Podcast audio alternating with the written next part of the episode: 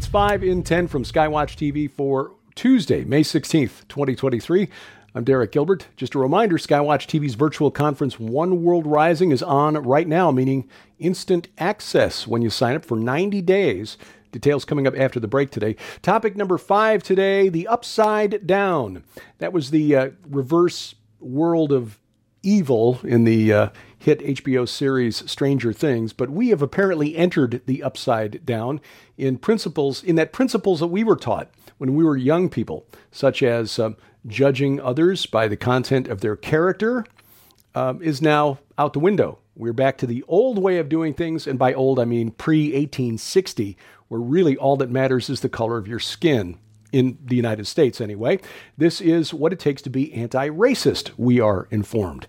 Case in point, California's reparations task force which we told you about last week, has said that black people should be given priority in renting and buying real estate and demanded that a state agency should have veto power over all real estate decisions to lessen racial segregation. The task force created to study the economic effects of slavery and discrimination in California back in 2020, despite the fact that California didn't enter the Union until after slavery was already abolished. This uh, group formally approved its uh, recommendations to the California legislature a week ago, uh, last weekend, not this past weekend, the weekend before. But uh, again, one su- such suggestion made by this reparations task force would give control of local land use decisions to a state agency that would approve zoning plans based on whether they maintain or decrease segregation. They also added that black residents who've been the targets of racially restrictive covenants that displaced them from living in gentrified neighborhoods, neighborhoods that have been purchased, rehabbed, and built up, uh, ought to be given the right to return. Um, black Californians also, again, given preference in buying and renting real estate. Again, all that matters to the uh, reparations task force is this idea that uh, all that matters, not the content of your character, but the color of your skin. And uh, by the way, while the task force is talking about the right of return, Native American tribes pushed out by immigrants, white, black, Asian, over the last 200 years have just raised their hands and said, uh, speaking of the right of return, well, that leads to topic number four, which is uh, migration. The historic Roosevelt Hotel in Midtown Manhattan, which was closed three years ago, is being reopened to accommodate an influx of illegal migrants now that Title 42 restrictions have been lifted. Across the city, New York City, that is, hotels like the Roosevelt are being transformed into emergency shelters. But it's not just in the city. A couple originally from New York, now living in Florida, told the New York Post over the weekend that the hotel that they had booked, 30 hotel rooms, for their wedding in Newburgh, New York, which is about 65 miles north of New York City, suddenly canceled their reservations for all 30 rooms. For all of their wedding guests coming from all over the country, they're now scrambling to find new accommodations for them close to their venue. The reason the hotel is going to make more money by renting out to the state of New York to accommodate these illegal migrants. Uh, worse, New York hotels are reportedly evicting homeless military veterans to house migrants in their place. Why? Because apparently these hotels are making about $100 a night more per room renting to these illegal migrants than to the uh, nonprofit organizations that were paying to put up military veterans without another place to sleep. The New York Post reporting that a nonprofit veteran organization told the newspaper nearly two dozen U.S. military veterans evicted last week by hotels in suburban New York City because the migrants are they're going to replace them with migrants for a profit. Now the veterans have already been rehomed, but that's besides the point. We've got people who served the United States in our military who've fallen on hard times, being put up by a nonprofit organization in hotels across New York City being pushed out so that we can accommodate people who shouldn't even be in the country according to United States law. If if this administration were actually following the law. This is the kind of thing that's sparking protests in Chicago, where over the weekend, people in the South Shore neighborhood protested the city's decision to reopen the South Shore High School, which has been closed for several years, to accommodate hundreds of migrants being bused into Chicago, another sanctuary city. J. Darnell Jones, resident of South Shore, said, Why would any leader put our black communities, already riddled with crime, at further risk by placing unvetted non taxpayers steps away from our seniors, our children, and our homes? End quote.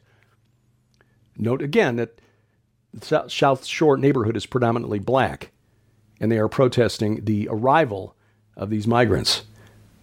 Why is this happening? It's because the administration and the principalities and powers behind those making these decisions want to keep us in tribes separated and then keep the tribes fighting one another. It is the balkanization of America. And that leads to the uh, uh, topic number three today, which is um, why we're seeing this messaging now coming from the White House white fright, as in frightened of white people. Um, I've got to read the opening line from this piece at Zero Hedge News because it's brilliant. If you were ever confused as to why the political left has been using the words white supremacy every time they mention conservative ideas in their rhetoric, then you might just be a regular person trying to think logically. I wish I'd thought of that, but again, credit to Zero Hedge News for that. This is social conditioning. They're using this idea, telling a lie, a big lie, telling it often enough, repeating it thousands of times so that people begin to associate the term white supremacy with conservative ideas. This is to frighten people of color away from voting for anybody who professes conservative beliefs. Case in point, there are conservatives who've been labeled white supremacists, even though those people are not white. Well, yeah, I, I, I know she's black, but because she's conservative, she must be a white supremacist. It makes no sense, but this kind of political rhetoric doesn't have to make sense. It just needs to get people pulling the right lever in the voting booth. Well, this uh, over the weekend, President Biden continued this messaging in his commencement address at Howard University, which is a historically black university in Washington D.C. Presented President Biden with his uh, honorary doctorate. He said, "quote The most dangerous threat to our homeland is white supremacy." And I'm not just saying that because I'm at a black university. End quote. yes, you did. That's exactly why you said it. Again, it's to keep us separated in tribes that are at war with one another black versus white versus brown versus black, and the cycle never ends. And this, by the way, was backed up on Sunday morning by DHS Secretary Alejandro Mayorkas in an interview with MSNBC. He agrees with Biden's conclusions and suggests that the focus of the Department of Homeland Security will be on American citizens. But not Antifa and just those angry white men. They're the real threat because we're 60% of America is still white. So we have to be the target. And forgive me for saying we, because again, that's playing into this whole narrative that we are in separate warring tribes. I have to change my way of thinking. Topic number two the narrative. The narrative continues, and because Joe Biden is useful to propagating this narrative, the corporate media has shown a shocking lack of interest in the money that has been funneled to the Biden family over the past uh, decade or so. Uh, George Washington University law professor Jonathan Turley wrote a piece about this in The Hill over the weekend, basically saying that the way the media, for the most part, with the notable exception of, say, the New York Post, which got kicked off social media for bringing this up, you know, the Hunter Biden laptop story, uh, this is has all the signs of state-run media. Turley pointed out that even though nine members of the Biden family were allegedly receiving funds from uh, figures in multiple foreign countries, China, Ukraine, Romania now, um, quote, the media is insisting that this is no scandal because there's no direct proof of payments to Joe Biden, end quote. Again, you have to laugh. It's like, why would the widow of Joe Biden's son, Beau, receive a $35,000 payment from a Chinese energy company except that it grants them access to Joe Biden and thus the White House. Look, this is Pulitzer Prize winning stuff if an enterprising journalist really wanted to dig into this and report it. But the corporate media's interest in protecting a liberal president is obviously more powerful than winning a Pulitzer Prize. Because he's propagating the globalist narrative. Coming up, saved by the sling. There are times when toxic masculinity is necessary. That's straight ahead on 5 and 10.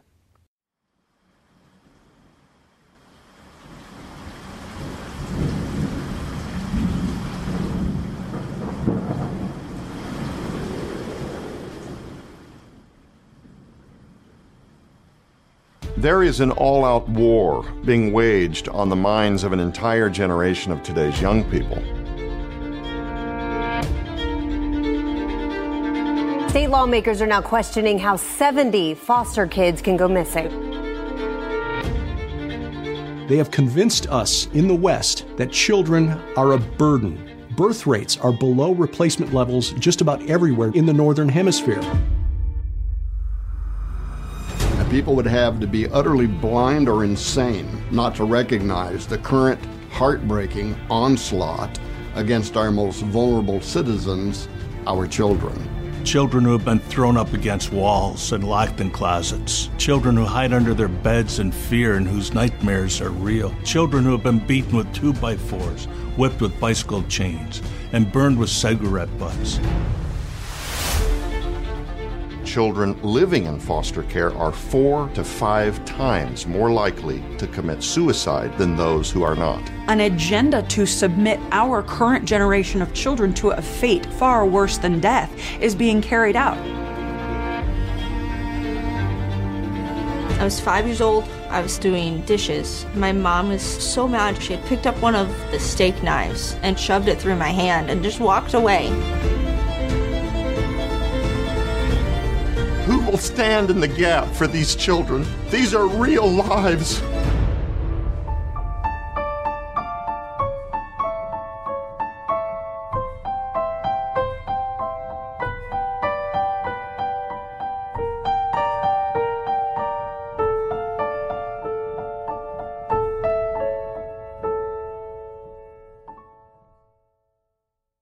Item number one today David would have been proud an eight year old girl in northern Michigan playing in her yard last week when a 17 year old boy grabbed her, covered her mouth, and attempted to drag her into the woods. Well, the young girl's 13 year old brother saw what was happening from his bedroom window, threw open the window, pulled out his slingshot, plunked the guy in the forehead and then again in the chest, causing him to drop the little girl, which gave her a chance to run and the 17 year old fled the scene. Now, this happened last week, Wednesday, wasn't made public until Friday, but uh, this is. Uh, praise God for that that 13 year old boy and his proficiency with his sling because God only knows what would have happened to that girl had that 17 year old dragged her off into the woods. Since 2010, an average of 350 people under the age of 21 are abducted by strangers every year in the U.S. This is according to the FBI. But in this case, that boy's swift action and, uh, dare I say it, toxic masculinity saved the day. That little girl is blessed to have a big brother looking out for her.